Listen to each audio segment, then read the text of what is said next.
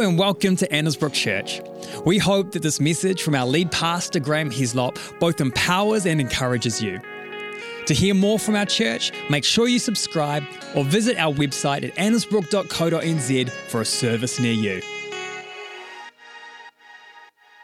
Felt like saying uh, in the build up to today, felt like saying what the Apostle Paul once wrote, a version of it anyway. I feel like just saying to everybody, grace and peace to you in Jesus Christ.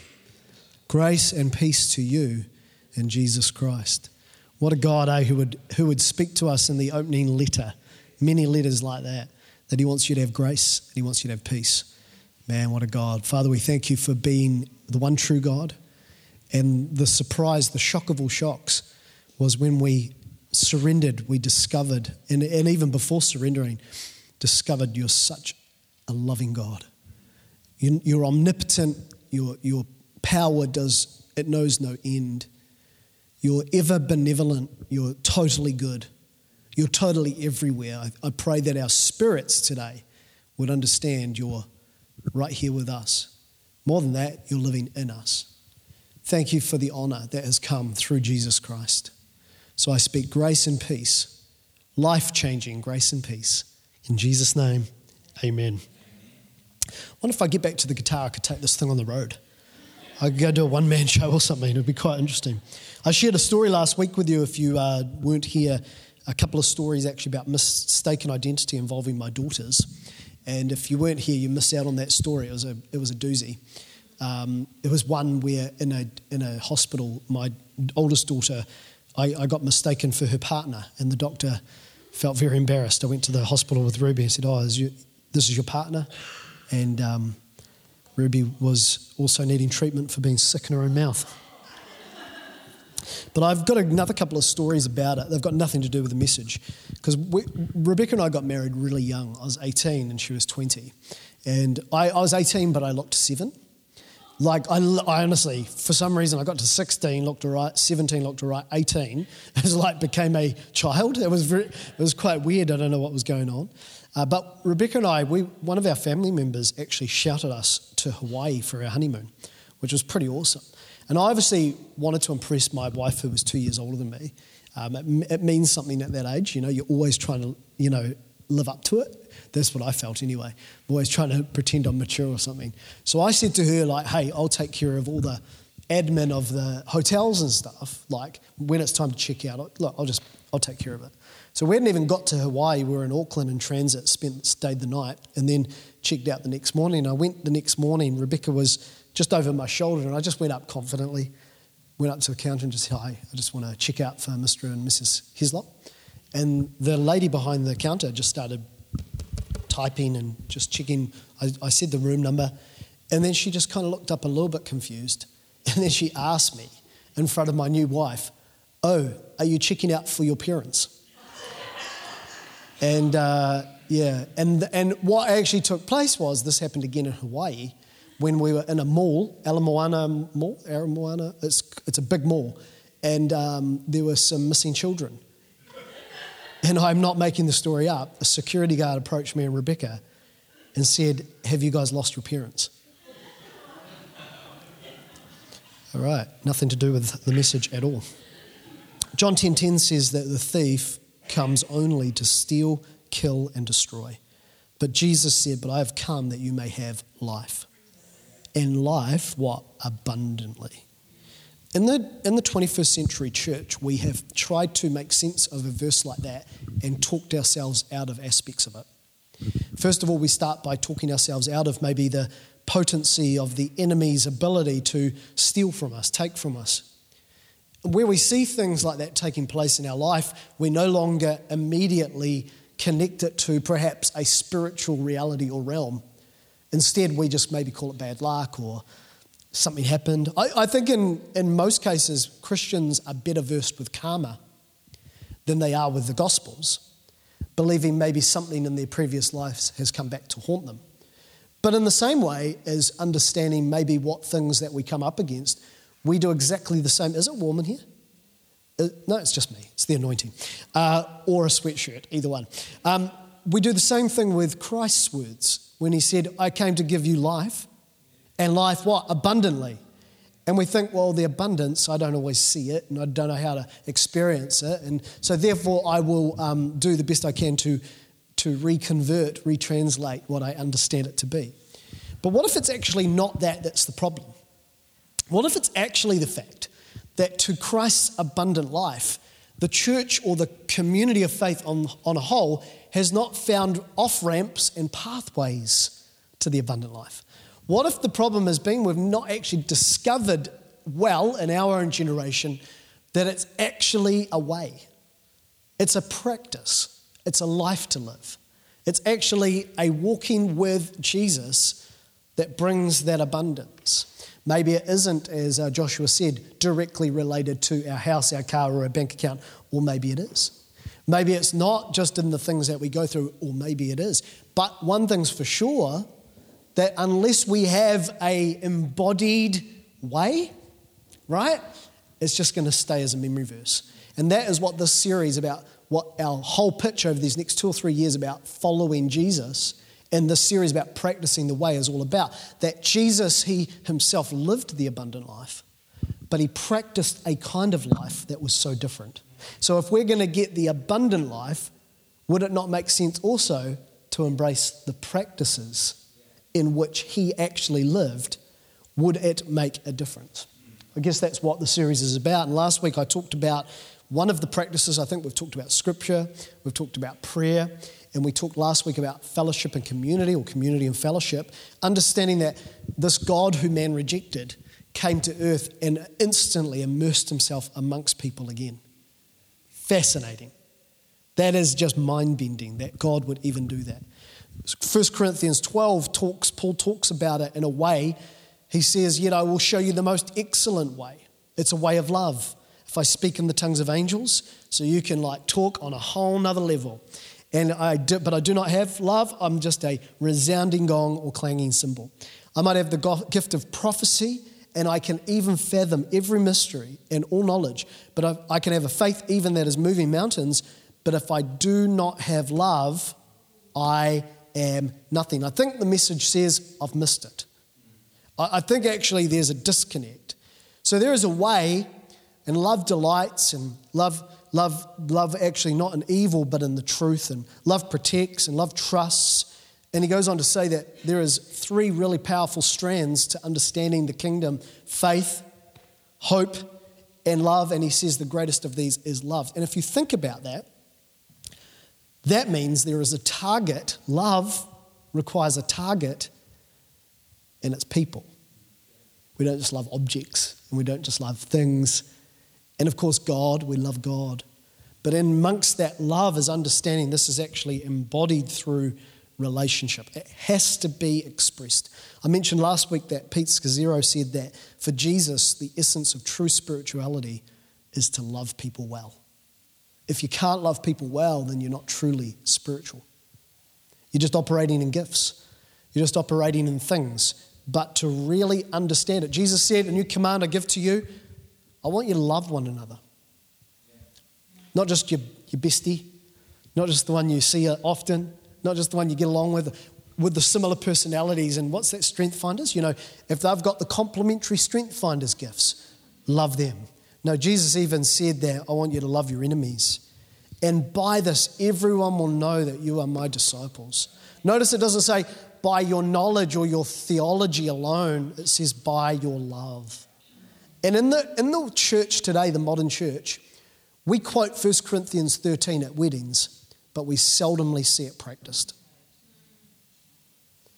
We, we hear sermons on it, but we don't see examples of human beings breaking the boundaries that separate us into a radical, life giving love. The Father's ultimate goal for us isn't to be superhuman or super religious or super pious, but to become love. God is inviting us into a journey to become love. That is God's vision for us in Jesus.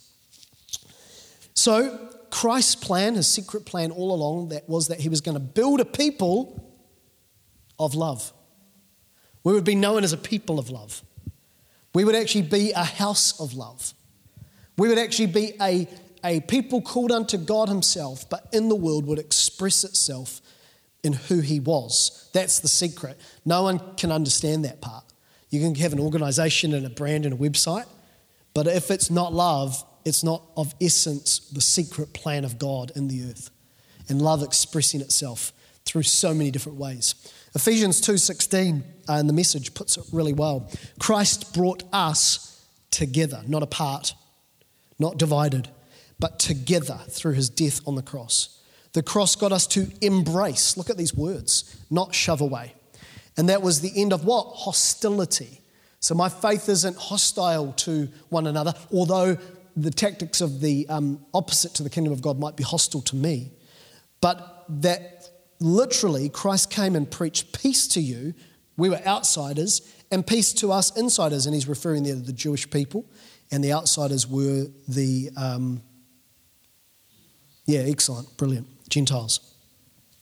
He's treated us as equals, and through him, we share the same spirit, and get this, have equal access to the Father. Get that, get your head around that this morning. Get your spirit around that this morning. We, have got equal access to God as anyone, anyone at all, through Jesus Christ. So that's plain enough, isn't it? You're no longer wandering exiles, so you're no longer isolated and disconnected and without a plan and without direction. This kingdom of faith is now what? Your home country. So, so our home, our true home, is actually found through the kingdom. We're not, we're not, just, not only just citizens of New Zealand, but we're citizens of heaven. You're no longer strangers or outsiders. You belong here with as much right to the name Christian as anyone. Now, listen to this. You need to know that God is building a home, and He's using us all, irrespective of how we got here, in what He is actively building. He used the apostles and the prophets for the foundation, and now He's using you, fitting you in, brick by brick when I was young and someone called me a brick, um, that wasn't a compliment. It's like the word Gomer. It kind of left the 90s, the end of the 90s, but um, it's, a, it's a, actually a compliment here. A stone, stone by stone, and Jesus Christ is the cornerstone. It's holding all the parts, all of us together. We see it together, together, together, as one, together. See if I repeat the word, you start thinking about it, eh? or you just want me to move on. We see it taking shape day by day, not instantly necessarily. A holy temple, a house of love, a people of love, built by God Himself.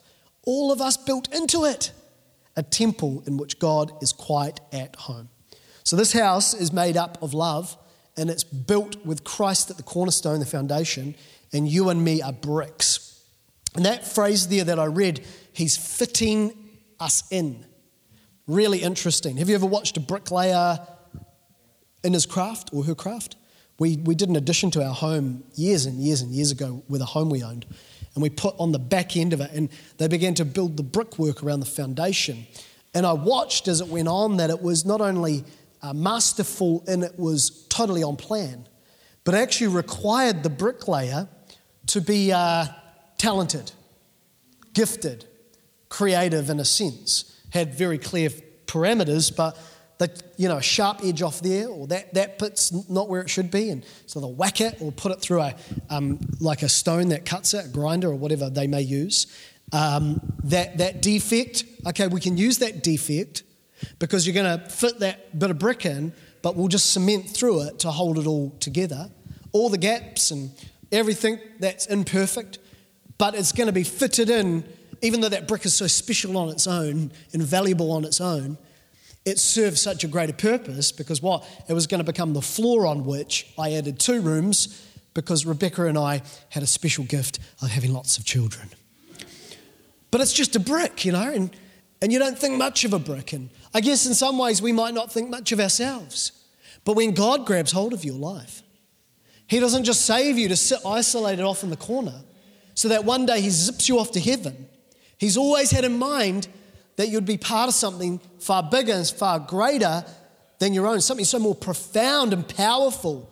But it is fundamentally relational. I want you to really get that. The church and the body of Christ is fundamentally relational, not just functional. We are family before function. We are actually hearts before we are business.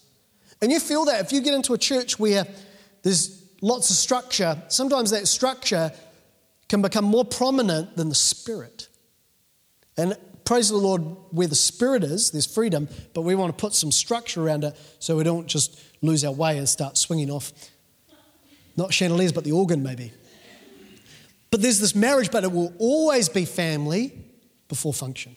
It will always be people before politics. It will. All, can I get an amen or something? Or do you do we want to be in the functional? Oh no, I just love the function. I like to come in and I like to leave. Why? Why? Why? Why are we in a rush so often?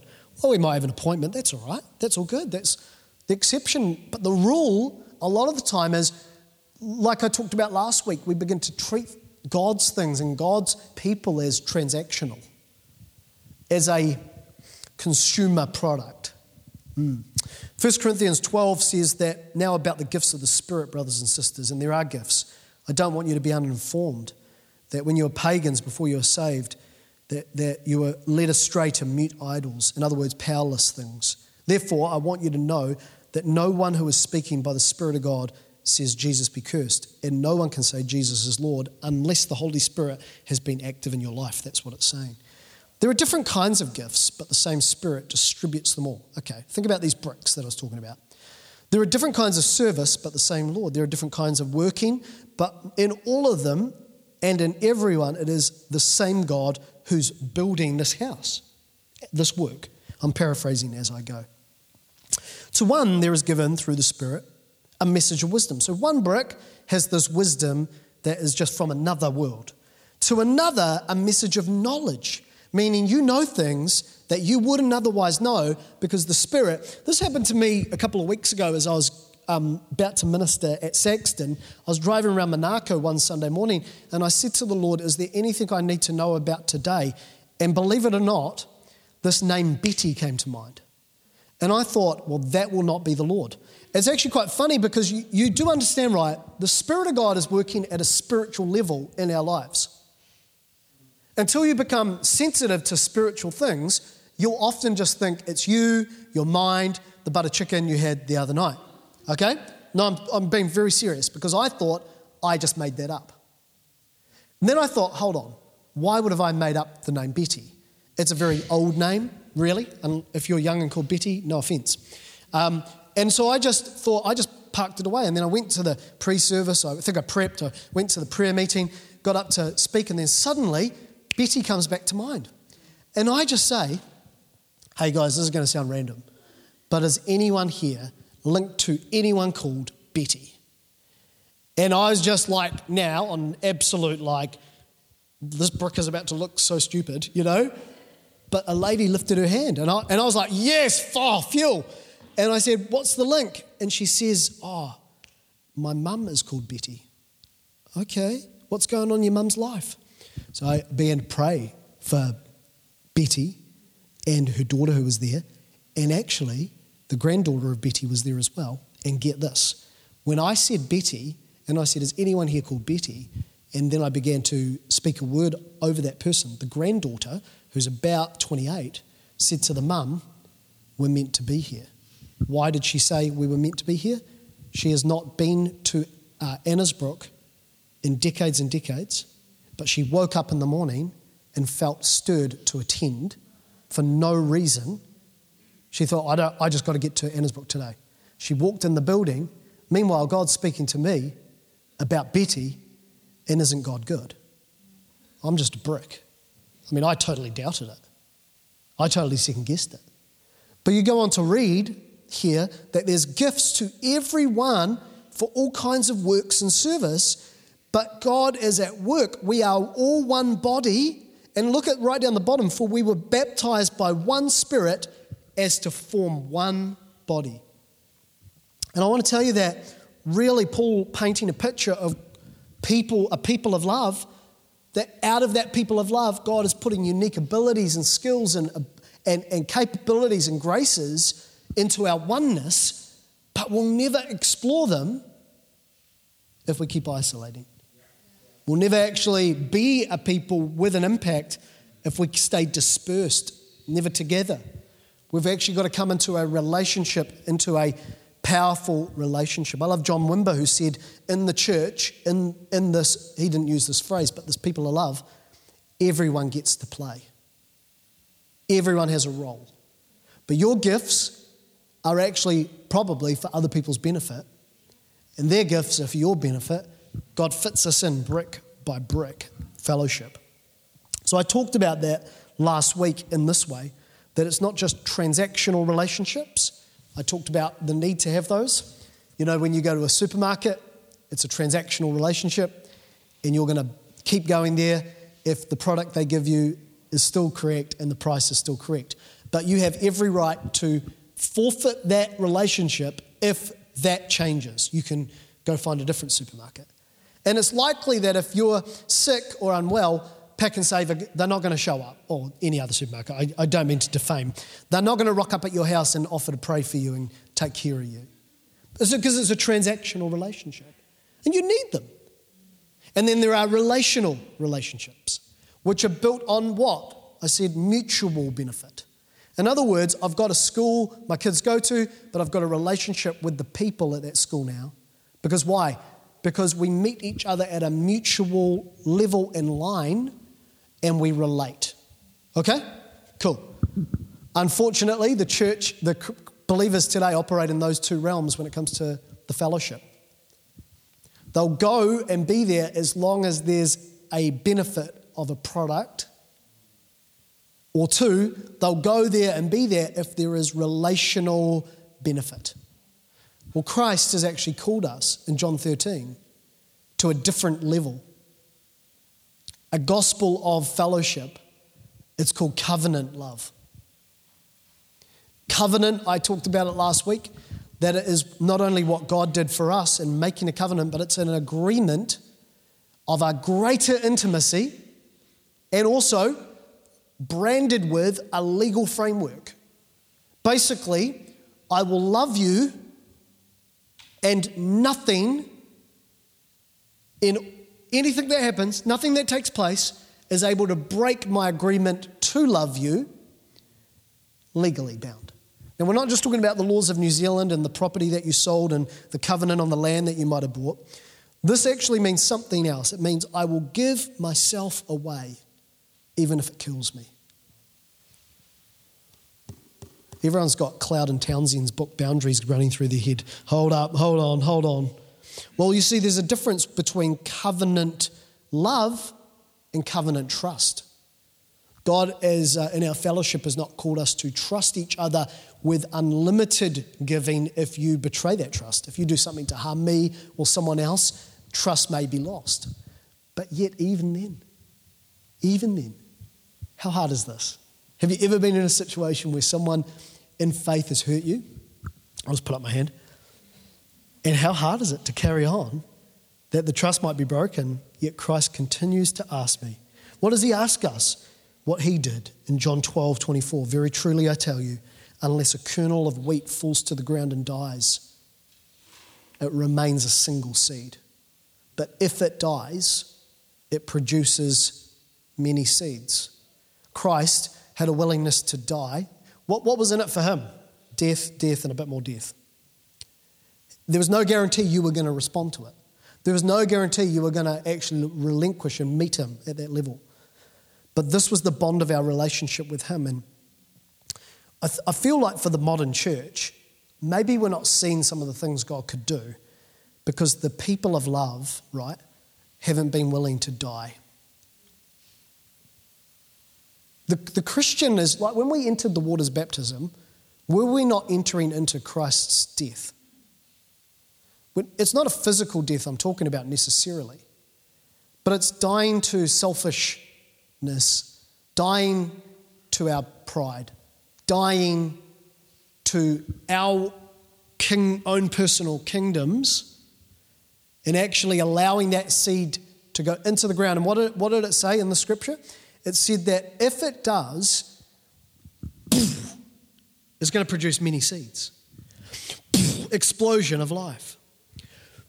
Multiplies. Is, is the multiplying effect that the church has been waiting for uh, in the world just waiting for someone who will give themselves away. It's gone really quiet, eh? I've actually seen this in uh, my marriage to Rebecca. She's my first wife and um, only wife. When I first got married, I used to think Rebecca needed to change. And some of the things about her really, really annoyed me so badly. Um, I woke up one night, first year and a half of being married, maybe a year, to not being able to breathe. breathe. It was like 1.30 in the morning, and it was full on. And I opened my eyes, struggling for breath, and Rebecca was varnishing the headboard with linseed oil. It was a Rimu headboard, and it was 1.30 in the morning. And I am just a person, is anyone else here who just not only enjoys their sleep, but needs their sleep? Anyone here? So um, I, I'm going, I just go, what are you doing? She goes, what does it look like? She was varnishing our headboard at 1.30. We had no kids at this stage. There is no practical reason for this at all. And, and I, I, would, I, I would tell you other things, but she's not here to defend herself. But I was like, she needs to change. Like this, there were things, man, used to push my buttons so, so bad, right? And so I, in the early days of our marriage, took upon one of my um, missio deo, my, my, my mission, my purpose in life, was to change her just a bit. You know, just to perfect her a little bit, you know, because I had a real good idea of how that would work. And I'm not joking, I'm telling you seriously. I used to even pray, Lord, please, that thing there just really annoys me. And so, anyway, um, in my quest of um, changing Rebecca, uh, we went to a counsellor. And the counsellor just so happened to be a psychologist and a theologian, which was quite interesting. But I was there because I was really hoping this counsellor would pick up on some of the things she's doing that really got up my goat. And so I thought, this is going to be awesome. He's going to tell her what's what. And uh, let me just say this um, the theologian didn't do that he actually said this whenever we feel like someone needs to change, be sure to understand it is you who was invited into change. Can you love a person who has lacquered a headboard at 1:30 in the morning? My capacity to love so small because the answer is no, definitely not. I cannot love that, I cannot accept that. But these words cut to my soul that God was inviting me in this moment to be a seed that would fall to the ground and accept Rebecca for all of her OCDs, perfectionist, because I'm not a perfectionist, all the things. And when I actually understood an acceptance of love for this woman that God has put into my life, and the fact is that I needed to change, guess what? We both began to change. Because love. Does that mean that I give Rebecca total trust no matter what? No, if she breaches and breaks my trust, we're going to build from that level. But like I've already ascertained, God has called us to love one another as Christ has loved us.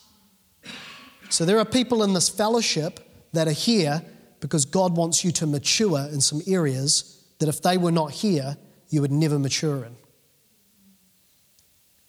Some of us have remained immature because we isolate ourselves. God has actually got, I know we feel like we can be the answer to everything in the world, but it's not the case. God actually requires us to be joined and co joined and built into fellowship. And I want to touch on this. The problem, one of the problems for us as communities of faith in the recent years is that we've really only been as strong as what? Agreement. Have you ever had a disagreement with a family member, like a sibling? I have. I remember one with one of my brothers. And did it stop you being family? No, it did not. Did it need dealing with? Yeah, it did. But notice how you deal with it generally, nine times out of ten, in a different way because you're bound in a stronger level. Where are you bound? By blood. And even though you might have a falling out with a family member, they're still family. And even though you might need to front up and change and apologize or whatever, no matter what, the connection, the fellowship has not been broken. The church needs to stop building on agreement alone. Because we found out in COVID that if we just bring another thought, another angle, a different view, our fellowship can be broken. And some of us here actually had to, one hand, uphold what we believe, but on the other hand, sow a seed of love. And even though it might not be my way, you know, like, like, there were some new rules brought out just like last week, and I already got Instagram messages.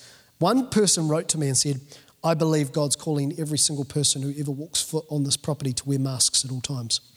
And I text back, and because that would that would be a better way to protect people. So you got this view, and then I'm thinking, I, I, Lord, I, Jesus, please, not again. So do you know what I did? I just text back and said, "Don't worry about it. Dave King's working through it now." But it's not that it's not that we don't need to make stands, and it's don't it, and it's not that we won't have our own conviction. We're welcome to that. It's that if the body of Christ is only built on agreement, we're not truly family. Agreeing is powerful, but wouldn't it be better to be built on love? We love, our love for one another. Um, I, I, I see a couple of pitfalls. Joshua, do you want to come up? I just see a couple of pitfalls to practicing the way of love, practicing community. And I just want to just say, first of all, that if you think you can do it out of your own strength and out of your own love, you are going to be bitterly, tragically disappointed. This is not a natural thing. I know some of you barely tolerate me. You know, you're, you're like, honestly, please, enough with the gym analogies, enough of having so many kids. You know, we get it. We get it. And, and, and I, I get it as well. And naturally speaking, you might have every reason to. But I stand here today as someone who actually needs your love. I don't, I don't need it like a needy person. I just know that I'm not actually made complete without having you, another stone, another brick built in. Because you're going to cover at times for my imperfections. You're going to cover for where the gifts I, the gifts I don't have. And you might need my love. Paul wrote this. It's really encouraging, okay? If you take anything away, maybe take this away. He was really struggling to uh, cause people to understand of this type of fellowship that would be beyond boundaries and beyond limitation. And he began to say that some people think that we are out of our minds, that we're commending ourselves, that we're just like going on and on and on about this kind of way that's different. But he says in verse 14 of 2 Corinthians 5 for it's Christ's love that compels us. Paul is saying Christ's love. It echoes Philippians that said, if you've had any benefit of his love, any fellowship in the Spirit, then do likewise for one another. And in being like Christ, consider yourself as nothing. Laying it all down Again, I repeat for the 15th time because it's 2022, not endless, endless amounts of trust. If your trust is broken, if you're being abused, if things are taking place, the scripture tells us what to do with that. But our default while pulling back trust is what? Buckets. Buckets. Rivers. Oceans of what? Christ's. And the word compel in the Greek actually means this it's beautiful, to hold it all together. The only thing that is going to hold us together in the family of faith, the people of faith, in the way of Jesus, is Christ's love working its way out in us. So we've got to keep being open to Christ's love in our own lives. We've got to keep walking in the love, abiding in love, as he said in John 15, abiding in his word, abiding in his love, his love in us. But that is the only way you are not going to be able to do this. You're not going to be able to hold this all together. Same in your family. When you come up against something really powerful and really destructive, the enemy comes to steal, rob, and kill, steal, and destroy. Three of those things. You need Christ's love, and you need to tap into something that is greater to be able to love people beyond. It's the only way to forgive, it's the only way to stop hurting. And that also means not only not operating out of our own strength, but we've got to learn how not to judge, to prejudge, to during judge, or post judge. In fact, Paul said in Romans 14, therefore, let us stop passing judgment to one another or on one another. We're going to stop coming to a conclusion before it's time. Love conquers fear. And the Holy Spirit, if, you, if we let Him, will do the convicting. But we actually got to learn how not to judge, but to love. What, is there someone in, in here that's imperfect? Join the club. I'm the president of that club. Is there someone in here still trying to work it all out? Join the club. By the president of the club, I'm not saying I'm the top of the pile. I'm just saying the worst at it, maybe. Got to let Christ's acceptance.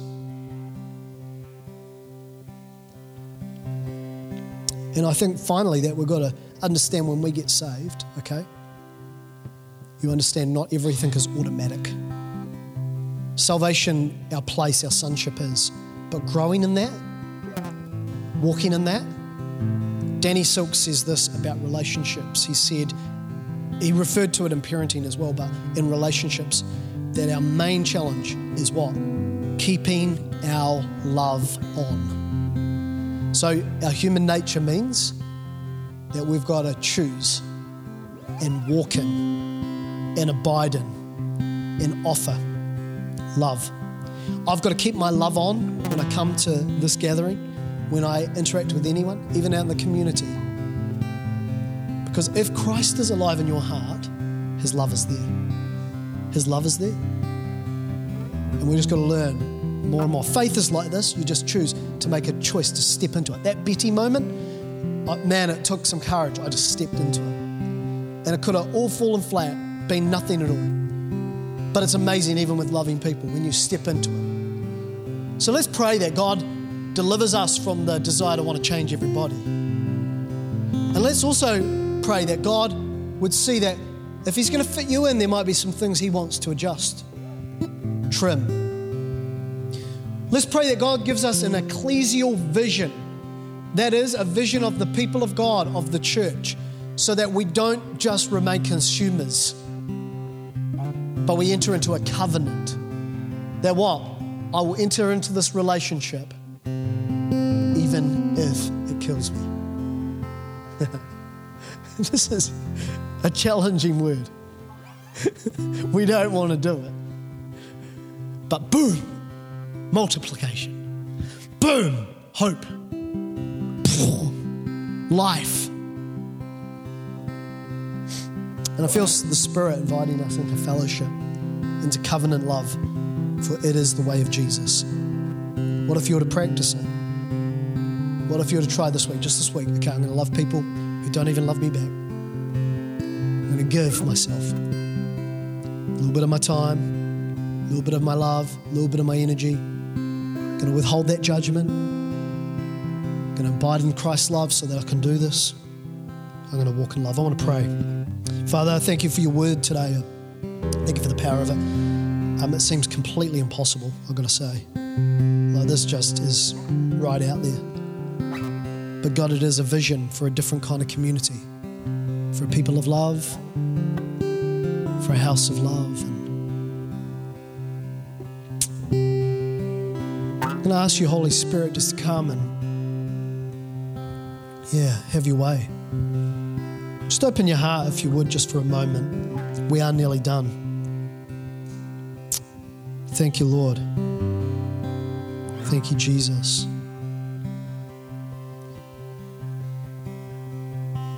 I just sense the anointing right now.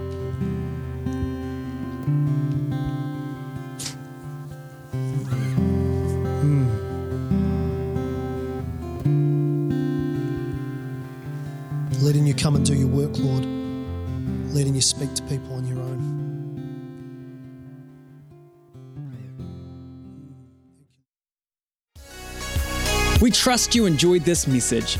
And if you're wondering what the next step in your faith journey looks like, please get in touch. You can either visit our website or email us at info at annesbrook.co.nz.